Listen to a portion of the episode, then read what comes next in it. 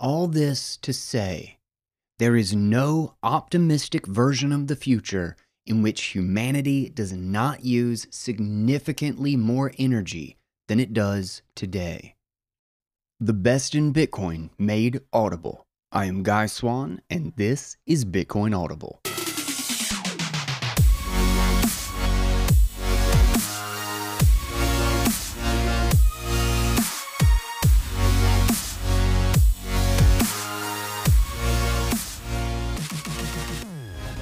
What is up, ladies and gentlemen?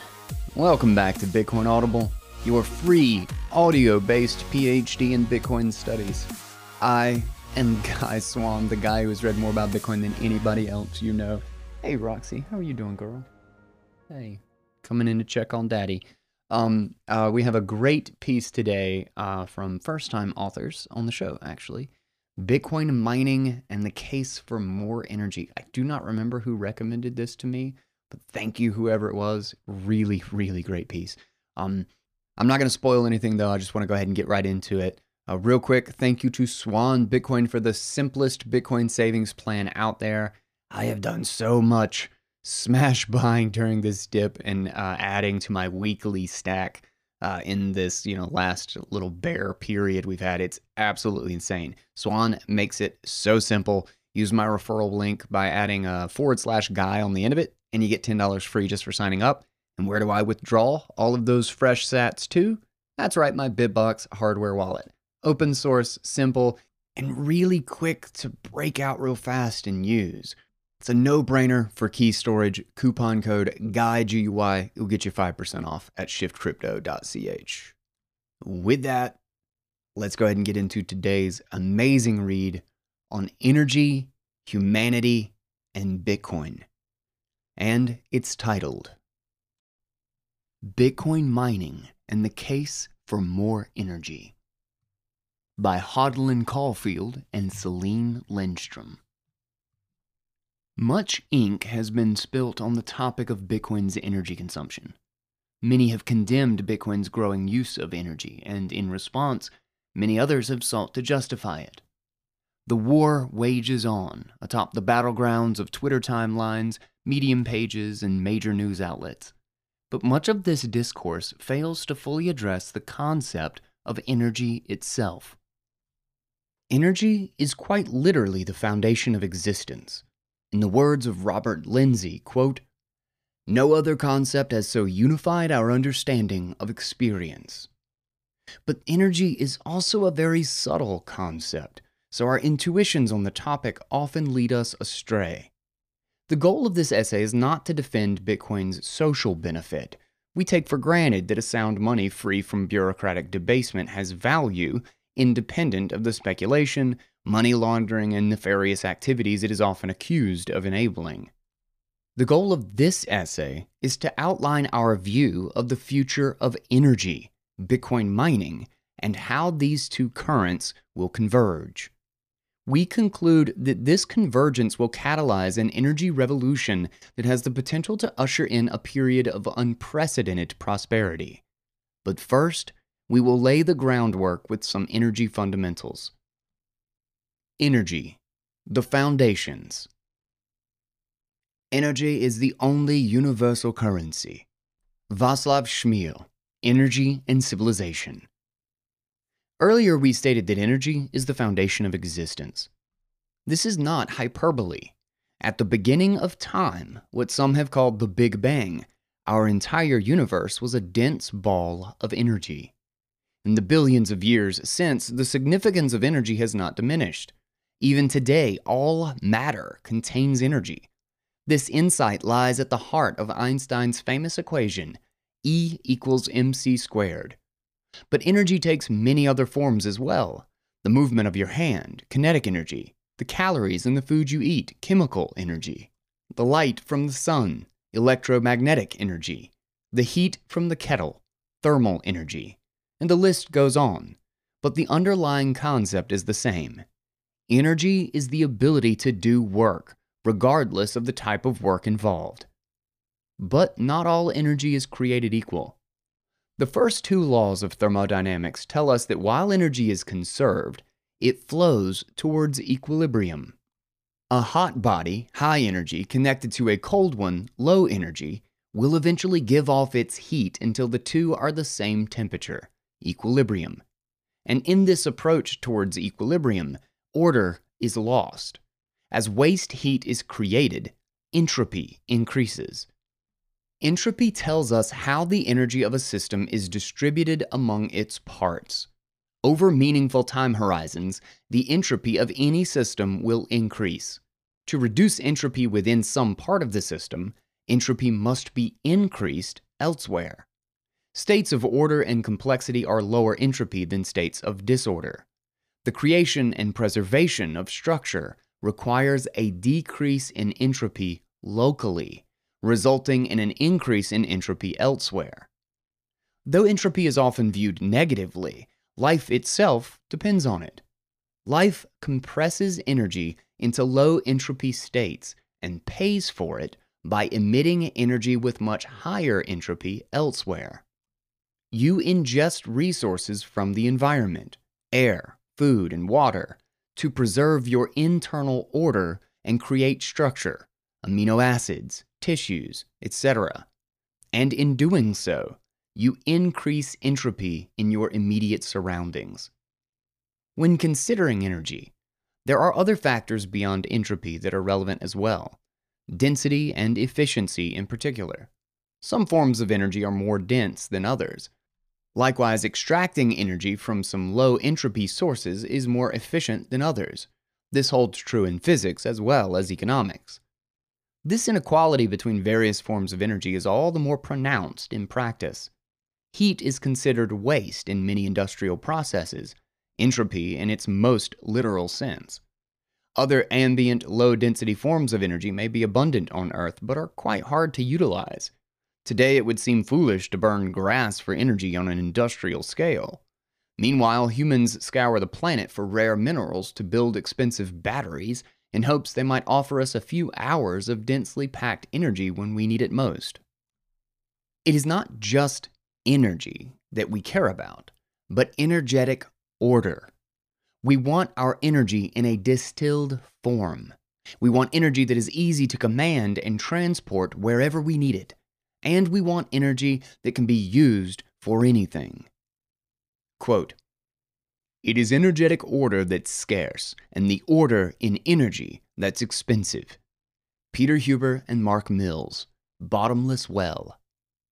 The story of our energy consumption is really the story of humanity's Sisyphean effort to create and preserve order, harnessing ever greater amounts of energy to support life by reducing entropy locally and shedding more entropy elsewhere. In this light, the terms energy production or, quote, generation are misleading. The energy is conserved, but its order is not. The energy is distilled so that it can be more functional more concentrated, and more easily controlled. A watt that can be delivered on demand through a tiny wire is far more valuable than a watt of organic matter or ambient heat. Power plants do not create energy, they merely convert it into a useful form. Thus, our energy footprint is determined by our ability to facilitate these conversions, limited only by the laws of physics, current technology, and economic realities. And a massive portion of this footprint is used to distill energy into its most fungible form electricity. The age of the electron. Electricity is the most distilled form of energy. It is highly dense. Electricity allows for a single transmission line to carry enough energy to power a small country. It is also highly versatile. Electricity can power cars, household appliances, many industrial processes, and perhaps most notably, the entire apparatus of information technology that's allowing you to read these words. In terms of energetic order, electricity is king. For this reason, technology continues to select for electricity as its primary source of energy. As this trend continues, our economy is becoming increasingly dependent on this form of energy. Various climate change policies are only accelerating this electrification. Developed nations take ubiquitous electricity for granted. Meanwhile, intermittent power can be one of the biggest burdens for developing nations to overcome in their quest for economic growth. But electricity is a particularly tricky commodity to depend on. Electricity is a distinctly local phenomenon. If there are no transmission wires, it is trapped at the site of generation. This is fundamentally different from the fossil fuels that powered the last 250 years of global industrial growth, which can be extracted around the world, stored cheaply, and transported wherever there is demand. But we don't care. Our demand for electricity is fickle. When we plug our phone charger into an outlet, we demand it be met with fresh electrons. Unfortunately, however, the supply of electricity is constrained. It takes time to build out new power generation projects and complete the requisite regulatory processes. It also takes money, as electrical generation and transmission infrastructure requires substantial capex. So, potential electricity supply is relatively fixed in the short term. Yet, despite the fickle supply and demand, the electrical grid must be balanced. Grids are effectively massive circuits so if supply does not match demand, the consequent variations in voltage and frequency can cause blackouts. Phrased differently, unlike every other commodity, electricity must be consumed as it's produced. Fortunately, at scale, much of the short term fluctuations in demand cancel each other out. But the balance is still actively managed by grid operators who dispatch different generation sources storage mechanisms, and curtailment programs to achieve this outcome. One of the more common methods is load following, with flexible generation sources like natural gas scaling up and down to meet the variable electricity demand, or even if demand is constant, to balance the intermittent generation of solar and wind resources. This is all to say that it is expensive and difficult to reliably purify energy into electricity, and civilization as we know it depends on those precious electrons. But this hasn't always been the case. The case for more energy. Man's default state is abject poverty. The natural world is not a hospitable place for humans. Our environment is neither stable nor safe for us unless we transform it. The livability of the planet for the average human depends on our ability as a species to develop the environment into resources that protect, nourish, and sustain us. For most of history, we have been limited to using human and animal labor to do so. Indeed, humanity's crowning achievements and the comforts of the modern world, extended life expectancy, resource abundance, and material wealth, are enabled in large part by a discovery made in the last roughly 250 years, one which unlocked another source of labor beyond mere humans and animals machines. Machines can amplify existing human productivity.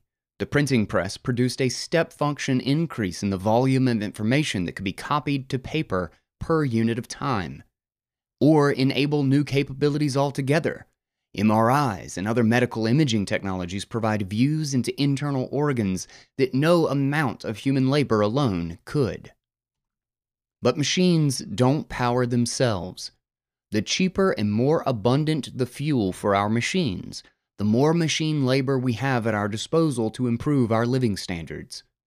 Consider, for example, the technological progress and quality of life gains made in the centuries following the Industrial Revolution the period in history during which man discovered that fossil fuels could be used to cost effectively power machines. Today, based on the average American's daily energy consumption, a single individual has the equivalent of nearly 600 humans working at his behest, and without violating any human rights. For most of human history, each individual's productivity was limited to what he could achieve with his own two hands. Today, we have freed ourselves from that particular constraint, but consequently, we are more dependent on machine labor than ever. This reality was laid bare in the power crisis that befell Texas in February, during which winter storms caused power outages that triggered food and water shortages, critical infrastructure failure, and dozens of fatalities. A few days without energy to power our machines can be a stark reminder of just how fragile modern civilization is. But we will need yet more energy in the future. In a way, energy is the meta problem. The most difficult challenges we face as a species become soluble only by converting greater amounts of energy into more highly ordered forms. The cost of transportation becomes trivial. Food preservation through refrigeration can be delivered to every country in the world. The cost of desalination and other water purification processes is vastly reduced, allowing us to solve the water crisis and its downstream health effects. Our global capacity for computation is hindered only by access to silicon, a problem which is itself tractable with more energy. And without these watts, we will struggle to find alternative solutions. Quote, it is by mastering power itself, the capture and release of energy, that societies master everything else. Peter Huber and Mark Mills, Bottomless Well. Of course, the unfortunate flip side of this coin is the grim reality that less energy production exacerbates existing problems and creates new ones. It means fewer resources to sustain life, less food, fewer economic opportunities, and higher cost of living. On a long enough time scale, it leads to civilizational decline and all the human suffering that attends it, an acute manifestation of disorder. From a humanist perspective, less energy is never the solution. A common objection to this brand of energy maximalism is that efficiency improvements can and should obviate the need for more energy. Why can't we just do more with less? The short answer is because we never do.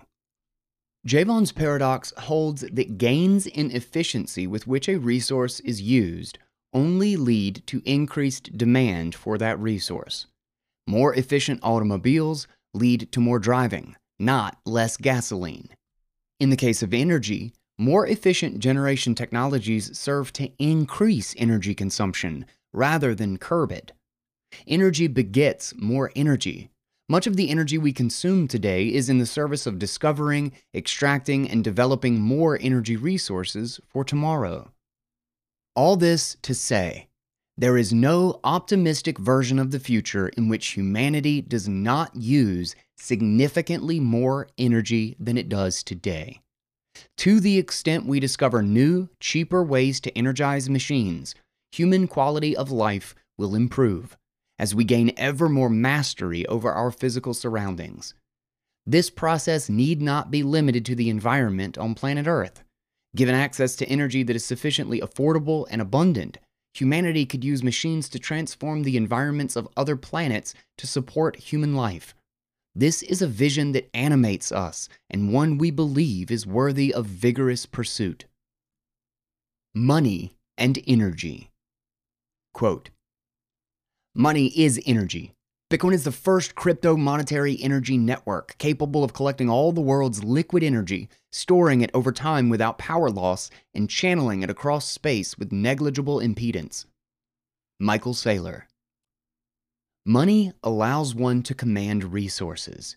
If energy is the capacity to do work, then the ability to command resources is itself a form of potential energy. Indeed, money and energy have always been linked. In his seminal essay, Shelling Out, Nick Szabo identifies, quote, unforgeable costliness as an essential property of various proto monies throughout history. Throughout the ages, the likelihood of a good being used as a means to facilitate wealth transfers has been in part a function of the difficulty with which one could produce or obtain additional units of said good. That is, to be selected as a money on the free market a good must be costly to produce in terms of time or energy. Wampum, or clamshells, carried value among inland Native Americans in the 17th century largely because one could only collect them near ocean shores, requiring considerable exertion to travel to the coast and back. Rai stones were large disc like rocks that were for centuries used as a primitive form of money by the inhabitants of the Yap Islands in Micronesia. Weighing as much as four tons, rai stones were not native to the Yap Islands. Importing additional stones necessitated great expenditure of energy. And of course, the commodity monies of more recent history, gold foremost among them, all entail energy intensive production processes owing to their lack of abundance in the Earth's crust. Luminaries, including Henry Ford, Thomas Edison, and Buckminster Fuller, have at various points championed the idea of a currency literally backed by energy, though we remain skeptical of the wisdom and practicability of such proposals. Even the US dollar, a fiat currency whose marginal cost of production approaches zero, is in some sense, quote, backed by energy today. For decades, the world's largest producer of oil has agreed to settle all of its sales in US dollars in exchange for US military protection, an arrangement that has come to be known as the petrodollar system. In Bitcoin, Satoshi made the relationship between energy and money explicit. Bitcoin's proof of work is a synthetic recreation of Szabo's unforgeable costliness, new bitcoins are issued to miners who provably consume energy. To this day, proof of work remains the only way we know how to verify in a digital system that energy has been expended in the meat space. Recently, Michael Saylor has popularized the notion of money as a technology for transporting energy across space and time. We agree with his assessment of Bitcoin as, quote, the most efficient energy market in the history of the world. As Saylor put it, quote, the challenge of humanity is how do I store and transmit energy across time and space and domain? With its fixed supply and digital nature, Bitcoin does not suffer from the same transmission losses that plague the monetary energy networks of old. Storing one's monetary energy in gold involves significant carrying costs and leakage in the form of transaction costs, should one ever seek to transmit that energy across space. And while the US dollar and other fiat currencies improve on gold's salability across space, they perform poorly as a vessel for transporting monetary energy across time. Enter Bitcoin mining. Bitcoin can be understood as a distributed machine that automates the issuance of scarce monetary units and the settlement of financial transactions. The system achieves these ends by demanding that certain network participants, namely miners, provably consume electricity, which allows the network to order transactions and assure final settlement in the absence of a trusted third party. Perhaps more profoundly, this proof of work creates a connection between the physical and digital worlds that cannot be falsified. The nonce used to create a valid block is the residue of a physical process which must consume energy. Like other machines, Bitcoin is a productivity enhancing technology. In the centuries to come, Satoshi's invention will save incalculable human time in two ways. First and foremost, Bitcoin offers savers protection against large scale time theft perpetrated by central bankers and their inflationary monetary regimes. Second, Bitcoin liberates resources that otherwise would be spent in the primitive practice of actively managing the money supply. Much in the same way, other technological advancements throughout history have allowed us to discard mundane tasks in favor of more productive pursuits. You will seldom encounter someone scrubbing clothes by hand in a home with a washing machine. To fully understand its relation to the energy sector, we must first grasp the economics of Bitcoin mining. At its most fundamental level, Bitcoin mining requires nothing more than specialized hardware, electricity, and an internet connection. It can be done anywhere in the world at any time of day. Miners' revenues are unknown, but their costs are usually fixed, and the primary cost is energy. This incentivizes Bitcoin miners to find the cheapest power possible, and they scour the earth to do so. As a result, miners typically use power that would otherwise be wasted or as coined by Nick Carter, non rival energy. Phrased differently, Bitcoin mining is a permissionless energy sink. Anyone, anywhere in the world can generate revenue by plugging mining machines into an electricity source. This sink is also highly flexible with respect to both time and space. Bitcoin miners can turn their machines on and off without any obligations to customers and can operate in almost any physical envelope. For the energy sector, Bitcoin mining provides a constant demand for energy and a revenue floor, allowing us to monetize energy that would otherwise go to waste. Energetic order is such a precious resource, it would be a shame to let it go unused. Quote, Do not waste any energy, make it useful. Wilhelm Ostwald, Nobel Prize for Chemistry in 1909. We already see this taking place in the wild, with Bitcoin miners helping to balance the intermittent electricity supply of renewables or capturing natural gas that would otherwise be vented or flared. But even more than just utilizing existing wasted energy resources, Bitcoin mining will incentivize new generation far in excess of our current capabilities the future of energy and Bitcoin mining. Bitcoin mining directly incentivizes new and more efficient forms of energy generation by offering a bounty to anyone, anywhere, at any time who finds a cheaper way to produce energy at scale. This direct financial incentive for more efficient generation and the newfound viability of previously uneconomical sources of energy will cause a general decline in the price of energy worldwide. We may well see Bitcoin mining operations bootstrap new human settlements into existence. Whereas in the past, generation was only economically viable in locales that were relatively close to the ultimate site of consumption, i.e., population centers, Bitcoin mining allows us to develop power generation infrastructure in remote, energy rich locations and monetize it via the Bitcoin network. After recovering the initial capital cost, the mining profits can be used to fund additional infrastructure build out to support residential or commercial human settlements that will benefit from the cheap, abundant energy resources. Economic incentives will impel Bitcoin mining to completely saturate the energy sector in the coming decades.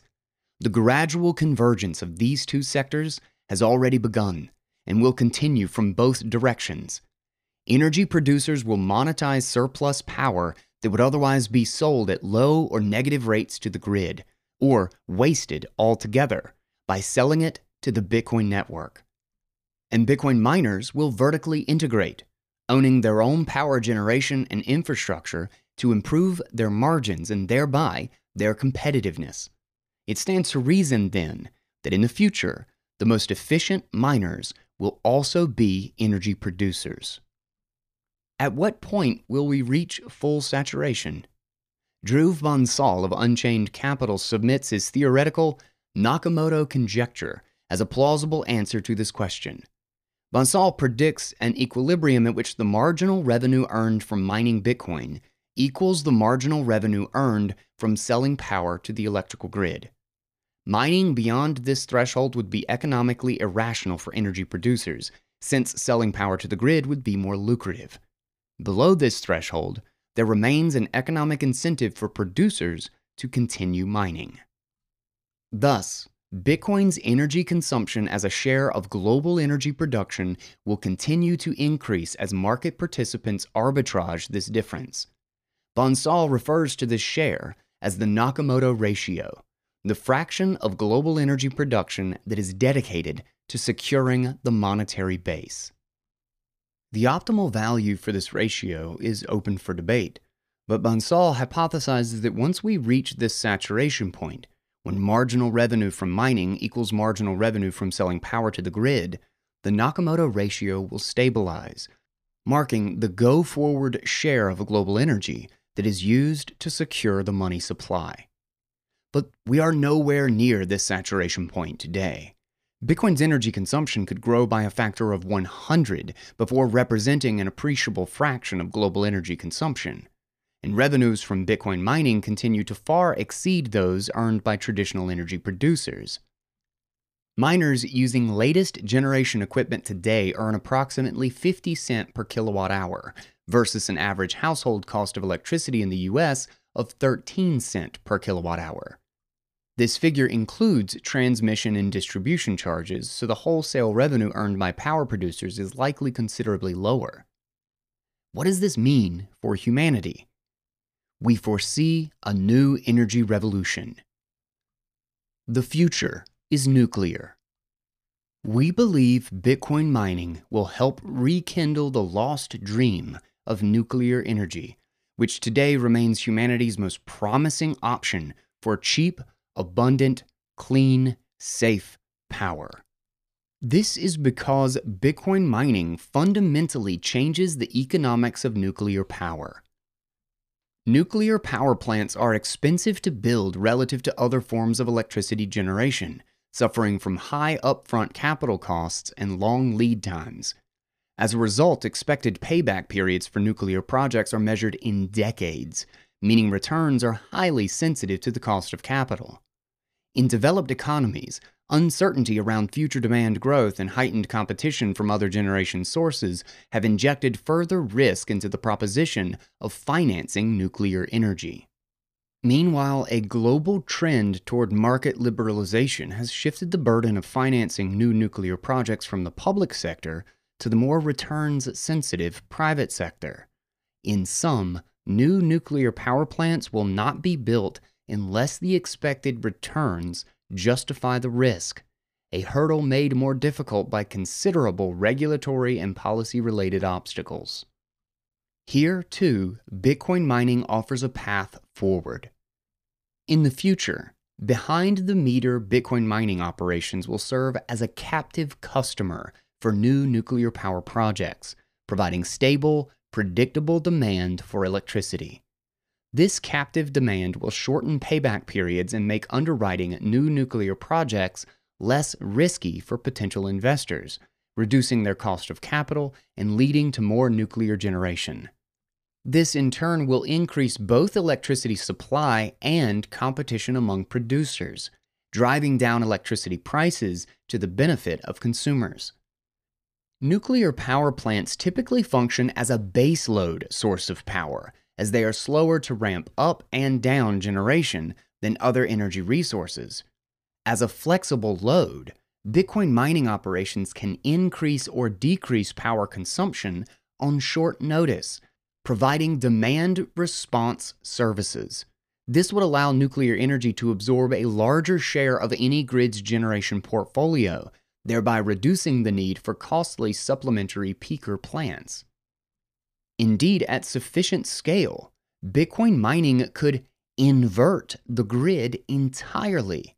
Today, load following energy sources vary their supply output in response to changes in demand to balance the grid. However, with Bitcoin mining, generation can remain at peak levels, with miners soaking up any excess and temporarily curtailing their power consumption during peak hours. But perhaps more importantly, Bitcoin mining will incentivize new advancements in nuclear energy technology. For decades, nuclear fusion has been, quote, 30 years from commercial deployment. Perhaps Bitcoin mining will offer the financial incentive to finally unlock another piece of Einstein's famous equation, serving as a sink for the excess energy while we as a species grow into its power. After all, if we had discovered a technology capable of providing terawatts of power generation 50 years ago, what would we have done with that energy? Conclusion Life is order. We fight to survive, to preserve, and perpetuate this precious instance of complexity we call humanity. Energy is our primary resource in this undertaking, and entropy is the inevitable byproduct. We transform energy outside of our bodies to sustain order within, and we pay for this by shedding disorder elsewhere. We are soldiers of the second law of thermodynamics, struggling to protect the order of life and create structure within our world, emitting entropy as exhaust as we progress in this pursuit. Looking back on the course of human history, civilization has advanced as we have mastered these transformations, developing better methods of harnessing more energy. At the dawn of our species, we were condemned to compete in unfriendly nature, using only the energy of our own bodies. We then graduated to harnessing agriculture and animal labor to channel more energy and develop the first civilizations. Over time, the trend continued capturing the natural power of wind for maritime travel and trade, transforming the flow of streams and rivers to refine our food supply, and eventually extracting hydrocarbons to power the machines that ignited the Industrial Revolution. Humanity has ceaselessly pursued more efficient ways to harness and utilize more energy. At a civilizational scale, advances in energy generation have yielded substantial economic growth freeing us to lift our heads toward the sky and our minds toward the future. If we hope to advance further as a species, we must continue our quest to harness ever more energy and to do so ever more efficiently. If we hope to overcome the crises we face today, we will need to develop and implement better energy technologies. And if we hope to someday become an interplanetary civilization, we will require far more energy than we use today. Quote, it is not too much to expect that our children will enjoy in their homes electrical energy too cheap to meter, will know of great periodic regional famines in the world only as matters of history, will travel effortlessly over the seas and under them and through the air with a minimum of danger and at great speeds, and will experience a lifespan far longer than ours, as disease yields and man comes to understand what causes him to age. Lewis Strauss, Chairman of the United States Atomic Energy Commission, 1954. In Bitcoin, we have, for the first time in human history, a technology that directly financially incentivizes the discovery of cheaper ways to harness energy, one which cares not about geographic location, consumer demand, or other historical hindrances to energy generation. Accordingly, we believe the emergence of Bitcoin mining will galvanize the greatest revolution in energy production since fossil fuels and the Industrial Revolution. It holds the potential to drive humanity up the Kardashev scale, incentivizing us to master the energy resources of our planet and beyond. Quote, Money doesn't just scale in response to society's energy usage, it causes it. Dhruv Bansal, Bitcoin Astronomy Part 2. The ensuing advances in energy technology will dramatically improve our ability to cheaply power the machines we use to survive and prosper, extending the reach of our species to worlds beyond our own. They will enrich lives and relieve suffering at an immeasurable scale, a prospect that friends of humanity ought to celebrate rather than scorn. All right, before we get into guys' take, we need to know how to protect ourselves as we move into this future. A secure way to know that we own our keys and no one else does is the Bitbox hardware wallet. It is a great solution, specifically, in my opinion, for those who are new to the space, and of course, veterans who want something that's simple and straightforward. I mean, I consider myself a veteran, and I use it all the time. But the one thing we do not want, particularly in volatile times, is to be beholden to someone else. That's the whole purpose of Bitcoin. And for those who want an easy way to truly own your Bitcoin and withdraw to your wallet, the Bitbox is just a great way to make that leap. Simple setup, easy to use, device is open source, built by Bitcoin devs, and you know, because they love the Audionauts so much, if you just tell them Guy sent you, they give you a discount. It's a win-win win-win scenario. It literally can't get any better than that. It's so many wins, it might cause a paradox. So check out guyswan.com slash bitbox, uh, and you can see all the other security and backup goodies they have to offer. And honestly, congratulations to anyone who's recently taken the responsibility and begun holding their own keys. It truly is a big step and you should be proud.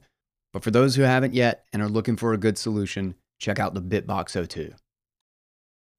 One of the things I love about this article is that it tackles the concept of energy and of human progress and the correlation, the connection, uh, or the relationship, I guess. It's not a correlation, it's a very strong relationship between that and human prosperity, between energy use and human prosperity. And that th- this, this is the framing that needs to be taken and understood because there is something so deeply anti human in the blanket dismissal or rejection of anything for the sake of it using energy.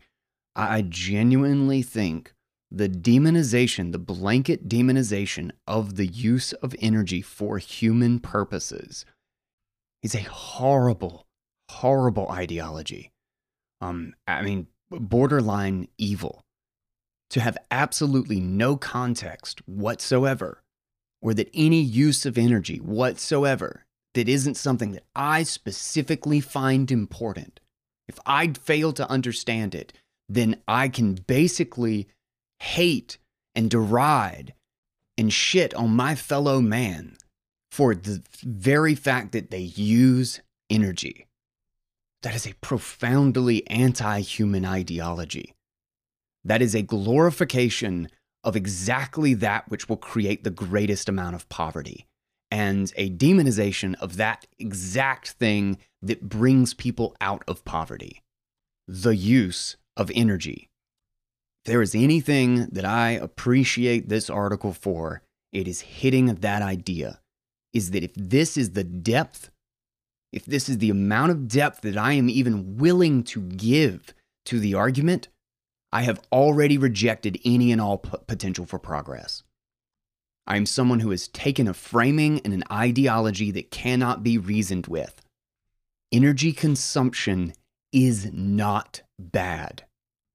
The redirecting and controlling of our energy sources, which aka what we refer to as consumption as they kind of explain in this in this article all we are doing is repurposing redirecting and utilizing energy in a very specific way to create order it is not only the very source of how we innovate and better ourselves as a species, how we create prosperity and increase the standard of living for people. It is also the only way we will ever come to a solution or to better and lower our externalities and the impact on the environment. It will explicitly be in finding better sources of energy and expending even more energy to close the loop in the systems we use to sustain our species. The only way out of this, the only way out of this is to expend more energy more intelligently. That's it.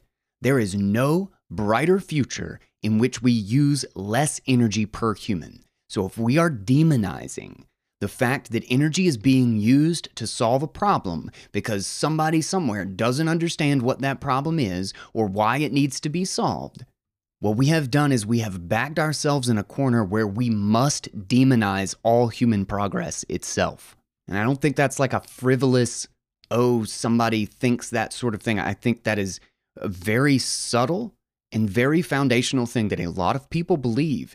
And it leads them to hate and deride people around them. It gives them an excuse, this, this fairy tale narrative, that they are a waste on the world.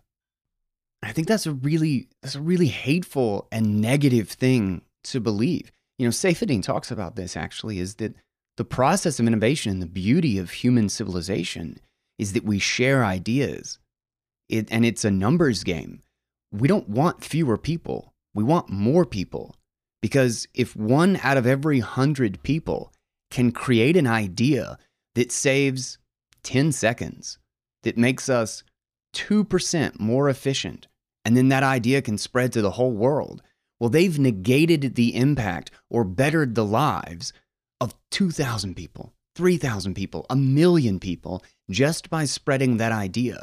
So maybe there is a waste. Maybe there is a supposed subjective loss for 99 of those people who do not contribute. But that 100th person, that one beautiful idea, that one powerful innovation undoes all the potentially negative impact of the other 99.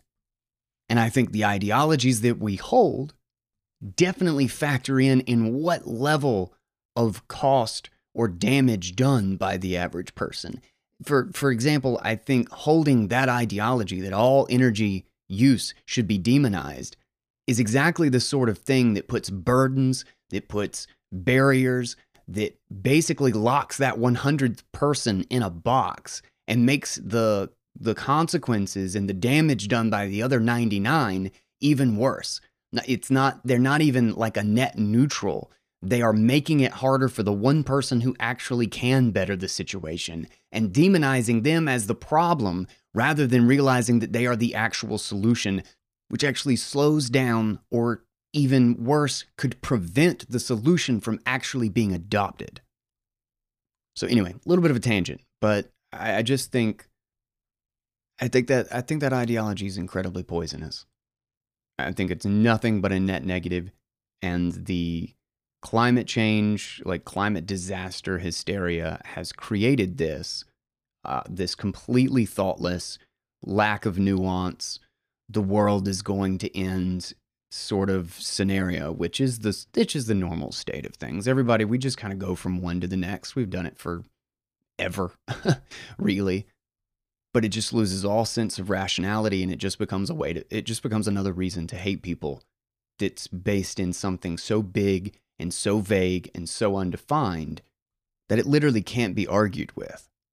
And some of the statements around it are repeated even though they are beyond absurd it's really amazing that if it supports the proper narrative or the p- proper political positioning, that the mainstream media, that uh, just people in general will repeat something that they don't even have the slightest due diligence. They didn't even bother to analyze or think about what it means. And for anybody who does some back of the napkin math, just can see that it's one of the most profoundly obnoxious and ridiculous things to say. My, the example I'm thinking of right now is the that was re, uh, repeated on uh, John, not John Oliver, uh, uh Maher, Bill Maher. Um, bunch of mainstream news. It was like I think it went to the New York Times and uh, maybe even like Reuters and stuff. Bunch of different. This was spread and repeated in so many different places that Bitcoin alone, because Bitcoin uses as much energy quote unquote, as Switzerland, as the country of Switzerland, that it alone before 2030 could raise the temperature of the entire planet by 2 degrees Celsius. Now, this is really hard to argue with somebody who would accept that without even trying to think about what that means. And I with all due respect for anybody who believed that or thought that that was a legitimate concern, but that is one of the dumbest statements I have ever heard. Now, before I do need to talk, I do want to talk about this article, but I want to just do some real simple math to demonstrate why that's so absurd. And also understand I hold no- nothing against anyone who goes in with no framing for this and just believes some expert. I'm, you know, who knows how many PhDs the guy who started that rumor has. I'm sure he was a climate expert and had all these sorts of models, but nonetheless, none of those credentials or expertise change the fact that that is a profoundly idiotic statement. So, why is that? First, we'll ignore that a huge amount of Bitcoin's energy consumption is wasted energy, completely wasted energy, or it's highly renewable energy. We'll ignore that because that's not that's not part of the concern. We're we are not accepting the demonizing of any energy use as a reasonable criticism. I do not believe it is. I completely reject that framing. So we'll we'll ignore that for now. And we'll ignore also that most of what Bitcoin uses is energy that was already created and now no longer goes to waste. And even and as time goes on, that will become more and more true because as the difficulty adjusts and as the market reaches equilibrium price and more hash power comes online, Bitcoin at equilibrium will never actually be able to compete with the everyday use for energy. Only during significant price pumps, while there is huge transition in the mining market, does that margin actually make sense. Otherwise, not a single watt of electricity is taken from the average consumer in order to mine Bitcoin. Miners have to move to where energy is lost. Also, there is more power in just two hydro plants in Canada that gets thrown away. Literally, power that is created that gets thrown in the garbage, essentially, that equates to more than the entire Bitcoin network. So, if our framing is just some blanket, I'm going to tech check how many watts this thing is using, and this is how many degrees Celsius we're going to kill the planet by, then those two hydropower plants in Canada will raise the temperature of the planet by yet another two, maybe three degrees before 2030. But ignoring all of that, ignoring all of that, and let's just assume that Bitcoin mining is exactly the same makeup of energy use as all the other energy use. It's just the median, right? It's some part coal, some part fossil fuels, some part nuclear, and some part solar. Bitcoin's energy consumption is 0.39% of the total energy production in the world roughly, obviously. We don't have explicit measurements of this, but 0.39%. Anybody who's trying to get ahead of me on the math should realize how hilariously stupid that 2 degrees Celsius just Bitcoin uh, statement really is. But that means that the other 99.61% of the world's energy cons- consumption will produce 256 times as much heat as Bitcoin. If, of course, Bitcoin doesn't actually have a disproportionate amount of renewables and wasted energy, which it does. It's actually got the best makeup, energy makeup of any industry. It's like complaining that the, the, guy who won the race and he's faster than everybody else, saying that he's too slow and making him apologize for being too slow. But again, we're ignoring that. We're going to say blanket, it's all the same all the other energy consumption will produce 256 times as much warming as Bitcoin does. Back to our example 2 degrees by 2030. Hold everything static and take that comment at face value, or that prediction at face value. And that means by 2030, all of the energy production that we have in the world will raise the temperature by 512 degrees which puts us at a whopping 57 degrees this year. So, roughly by the end of next month, the entire continental United States should be underwater. This prediction got repeated on Bill Maher's show, in the Wall Street Journal, and tons of mainstream media outlets because it reinforces the ideology that energy use is bad and nobody cared whether or not it was true. There is a stronger argument for the earth being flat. Anyway, this came up again recently and it's been bugging the crap out of me, so I had to talk about it. Now I actually want to talk about this awesome article. And you know, I have not read anything before. I don't believe, I don't believe I actually read an article, or at least if I have, I have missed it or forgotten about it. But Selene Lindstrom and uh, Hodl'n Caulfield, I have links to their Twitter accounts and handles so that you can follow them up there. Uh, but this was just a really good piece. And I think this is the framing to take. You, you know, we should not be on the defensive about this. Like, Bitcoin has nothing to apologize for. Bitcoin is solving one of the most pervasive and destructive problems that we have across society right now. And it is reinstituting fair money for anyone, anywhere in the world that is open and permissionless. And it is securing that system from cheaters, money printing, ma- manipulation, and political corruption merely by expending energy. There is no net positive that comes close to the value produced above and beyond what it costs to keep Bitcoin safe. That is the highest value use case for energy anywhere. And one of the most amazing side effects of this, of the nature of Bitcoin's permanent and time independent demand for energy, is that it can actually solve so much of the actual nuanced energy problems we have in our infrastructure and in our grid. And this this statement actually from the article I thought was such a great way to conceptualize this idea. So, quote, Yet, despite the fickle supply and demand, and what they're referring to here is the fact that the supply of energy into the grid and the demand from consumers from the grid almost almost never line up. There is a huge gap between when and where the energy is produced and when and where the energy is needed. So, again, despite the fickle supply and demand, the electrical grid must be balanced. Grids are effectively massive circuits. So, if supply does not match demand, the consequent variations in voltage and frequency can cause blackouts. Phrased differently, Unlike every other commodity, electricity must be consumed as it's produced.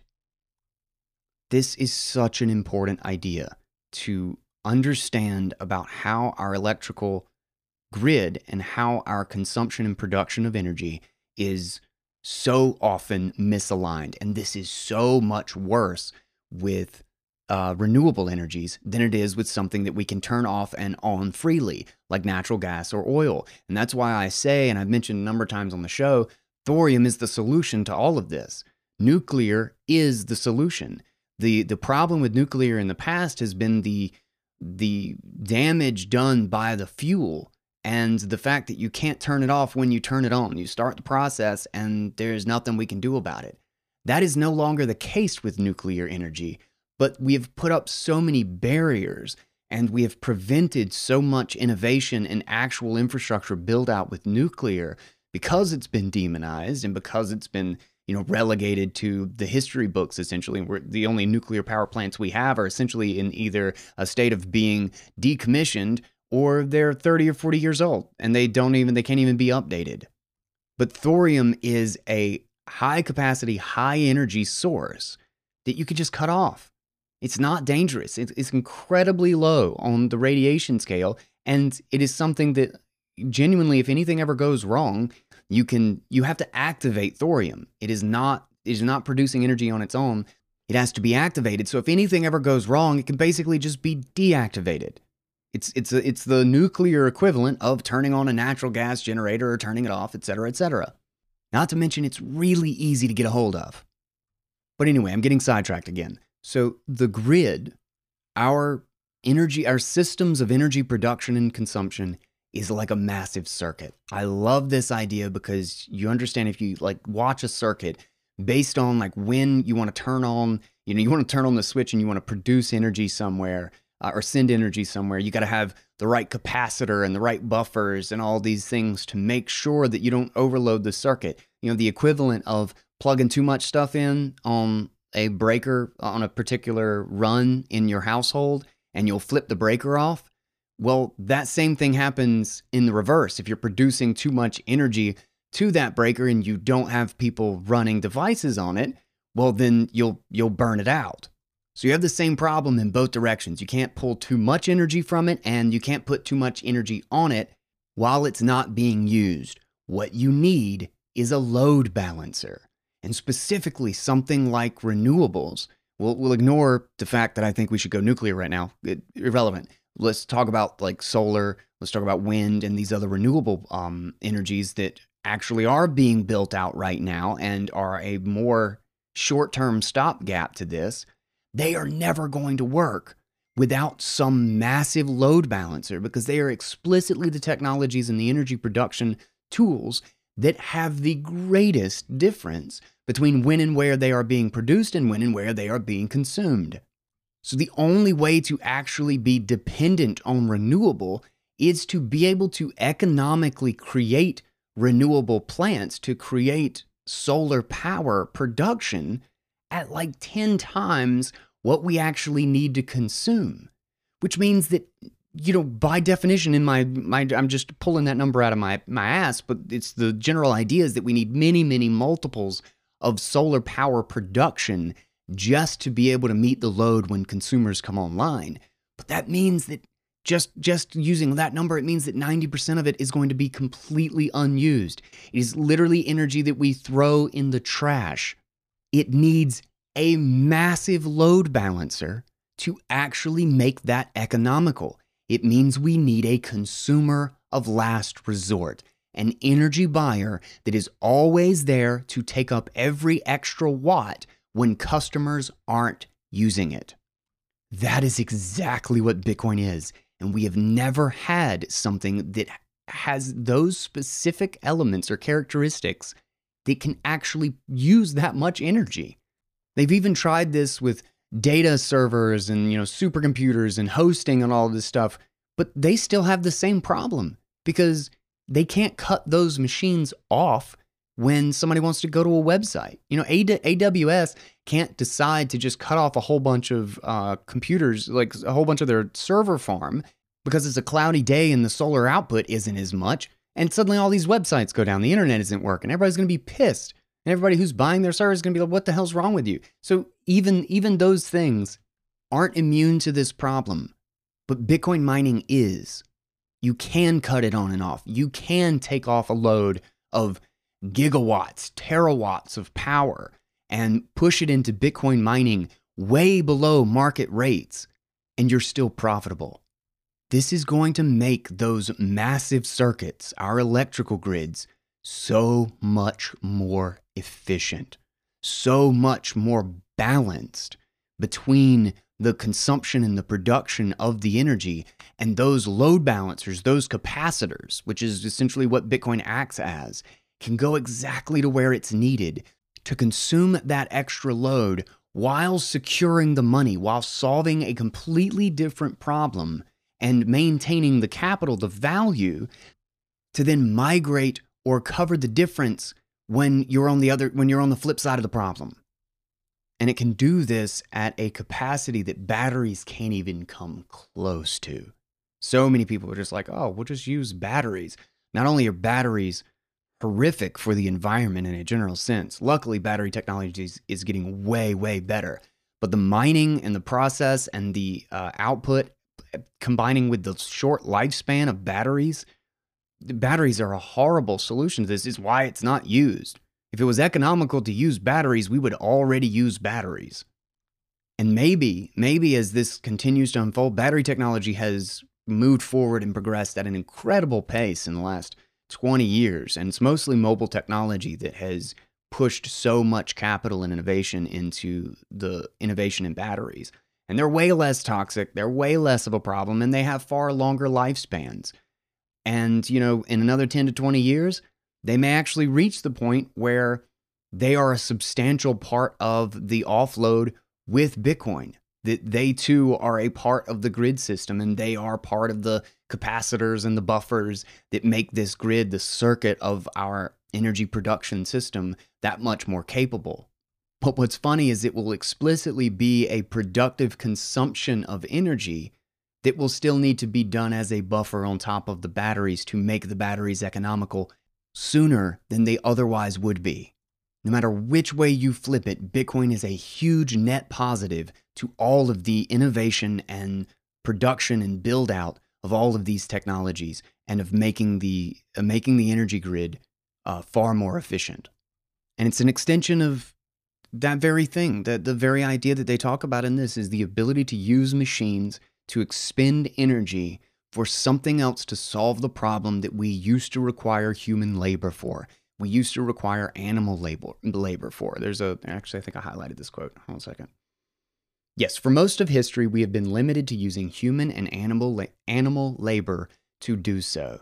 Indeed, humanity's crowning achievements and the comforts of the modern world, extended life expectancy, resource abundance, and material wealth, are enabled in large part by a discovery made in the last 250 years, one which unlocked another source of labor beyond mere humans and animals machines. And that is where the true innovation of Bitcoin is. We have developed a system where we can garner trust, we can garner proof of an incorruptible system of money and exchange by machines expending energy. So, what used to take authority, what used to require violence, control, and top down enforcement, is being replaced with computer power. I don't I don't know how to emphasize just how revolutionary of a concept that is. The proof of work of Bitcoin is the integrity of the system. It is the undeniable, non authoritative, non political, unforgeable cost of trying to cheat the system. The more energy it uses, the greater the integrity of your ownership and the ability for the system to transfer and secure more value. And with the fact that almost the equivalent amount of energy that is actually consumed around the world is also lost purely to waste, and that's not that's not just in like thermal waste or uh, you know machines that are plugged in and not doing anything. That's actually two thirds. So twice the amount of energy is lost to the system than is actually consumed. We produce roughly three times what is actually consumed. But much of it is just produced at the wrong time. Much of it is just produced where it can't be consumed. Theoretically, Bitcoin could literally match the world's entire energy consumption to secure the Bitcoin network, and it could technically do so without any new energy production, just by sucking up everything that we throw away. I use the analogy uh, in one of the recent energy pieces that we read on this show that it's as if we eat one third, everybody eats a third of their meal, a third of their sandwich, and throws two thirds of it away. And Bitcoin is actually a way to go back through the garbage and take half of everything that was thrown away and repurpose it to secure our monetary system. Now, in practice, it doesn't turn out that clean, obviously. In the real world, things are messy, things are nuanced. Profitability in the short term versus the long term at equilibrium are very, very different. But nonetheless, I think that is a pretty powerful image that has a degree of truth to it in how Bitcoin can interact and be utilized within the architecture of our energy systems today. And they touch on this, uh, Caulfield and Selene touch on this in the article that Bitcoin is not merely a monetary revolution. And this is something that I came to terms with and really started to understand late in my discoveries or digging through, you know, down the Bitcoin rabbit hole was that Bitcoin is likely to have as great of an effect and disruption potential on the energy systems of the world as it will our monetary and financial systems. It is ultimately that dream of those, uh, the people mentioned in the past, Nikola Tesla, Buckminster Fuller, and these other visionaries from 100 years ago, 200 years ago, who, who talked about and saw energy as this base unit of account, the most fundamental unit of prosperity and value to human society. And electricity is that crystallized, it's purified down to its most essential element. And the effect that Bitcoin being sound money will have on society, the fact that it is turning that energy directly into money, is just such a fascinating and super underappreciated element of what Bitcoin does.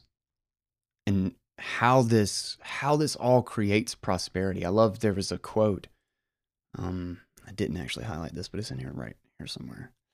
Yes, today, based, uh, this is from the article, obviously. Today, based on the average American's daily energy consumption, a single individual has the equivalent of nearly 600 humans working at his behest and without violating any human rights.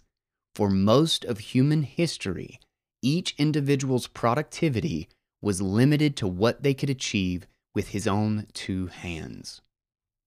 The machines, the networks, the systems that we are a part of and that we keep alive and that we make, that we use for our day to day purposes give us the equivalent of 600 humans working at our behest, at our beck and call, without violating anybody's human rights.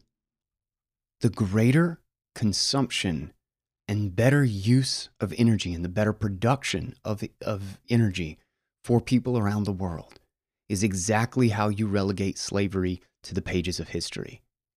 Slavery is still alive and well. It's all over the world. I think a lot of people seem to forget that, that slavery is not even close to eradicated. a lot of the modern world has made leaps and bounds and at least recognized the horrific immorality of this. It's still, still all over the place. You can, there are videos on YouTube I shit you not, of just straight auctions, just selling people. Quote Of course, the unfortunate flip side of this coin is the grim reality that less energy production exacerbates existing problems and creates new ones. It means fewer resources to sustain life, less food, fewer economic opportunities, and higher cost of living. On a long enough time scale, it leads to civilizational decline and all the human suffering that attends it, an acute manifestation of disorder. From a humanist perspective, less energy is never the solution. Less energy is never the solution. If you take anything away from this article and my obnoxious rant, that you can actually hold on to and take with you and actually apply. And don't forget is that less energy is never the solution to our problems.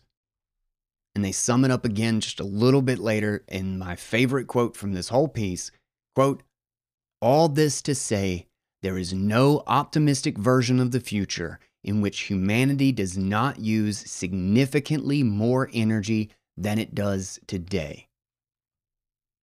Now it's getting a little late, and uh, I have some other things I wanted to do, and I'm starving. So uh, uh, we're going to wrap this up. I have one last thought that I want to hit that is so cool that they hit a little bit later on in this article. But those were the things that really stuck with me from this piece, and that I think are largely underdeveloped in a lot of the other energy articles and things that hit it. I, I really appreciate, and I thought they did a great job of hitting that concept and keeping that thread as the reference point throughout the article as they continue down. It's like, yes, you know, what is the context of Bitcoin's energy consumption? Why is it consuming energy?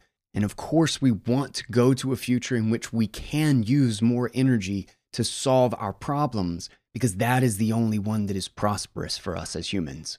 If you want the world to be better, more energy is the only solution. All right, before I hit the final little piece that I just loved in this article, thanks to the BitBox02 hardware wallet, secure, open source, and honestly, it's just so easy to set up and use. Uh, I swear by this thing. It's just been a great device for me. Um, highly recommend it to people who are new here. And of course, swanbitcoin.com, the automatic Bitcoin only, no hassle savings plan buy every week, buy every day, buy every month, whatever works for you. Swanbitcoin.com slash guy, get you $10 free, and uh, guy discount code at Shift Crypto for the Bitbox, get you 5% off.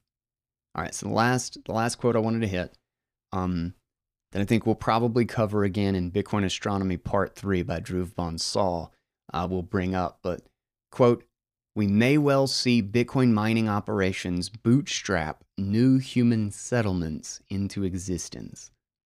Is the ability to find any disparate or out of reach energy source and basically build build a structure and a productive economical economic system around it. Just like human civilization has basically coalesced and set up shop near all of the major waterways. We have been a very, very tied, civilization has been very tied to where the water is.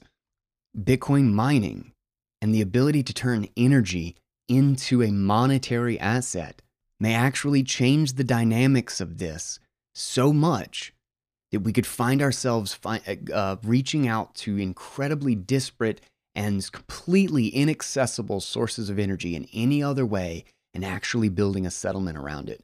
Like like finding a river in you know the middle of the United States as you're you're trekking across the frontier. And I think that's just such a fascinating like storybook sort of idea that actually has a very strong degree of truth. So just something to think about.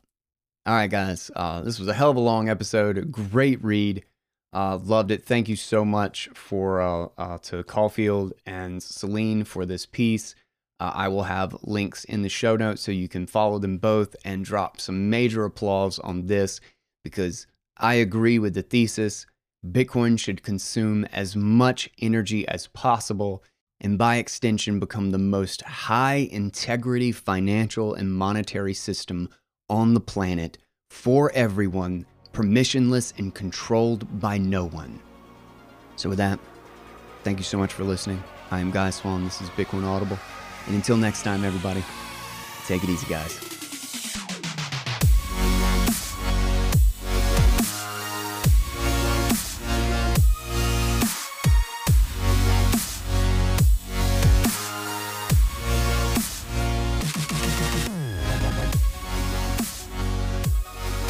This has been a 111 production, and you were listening to Bitcoin Audible on the Crypto Economy Network.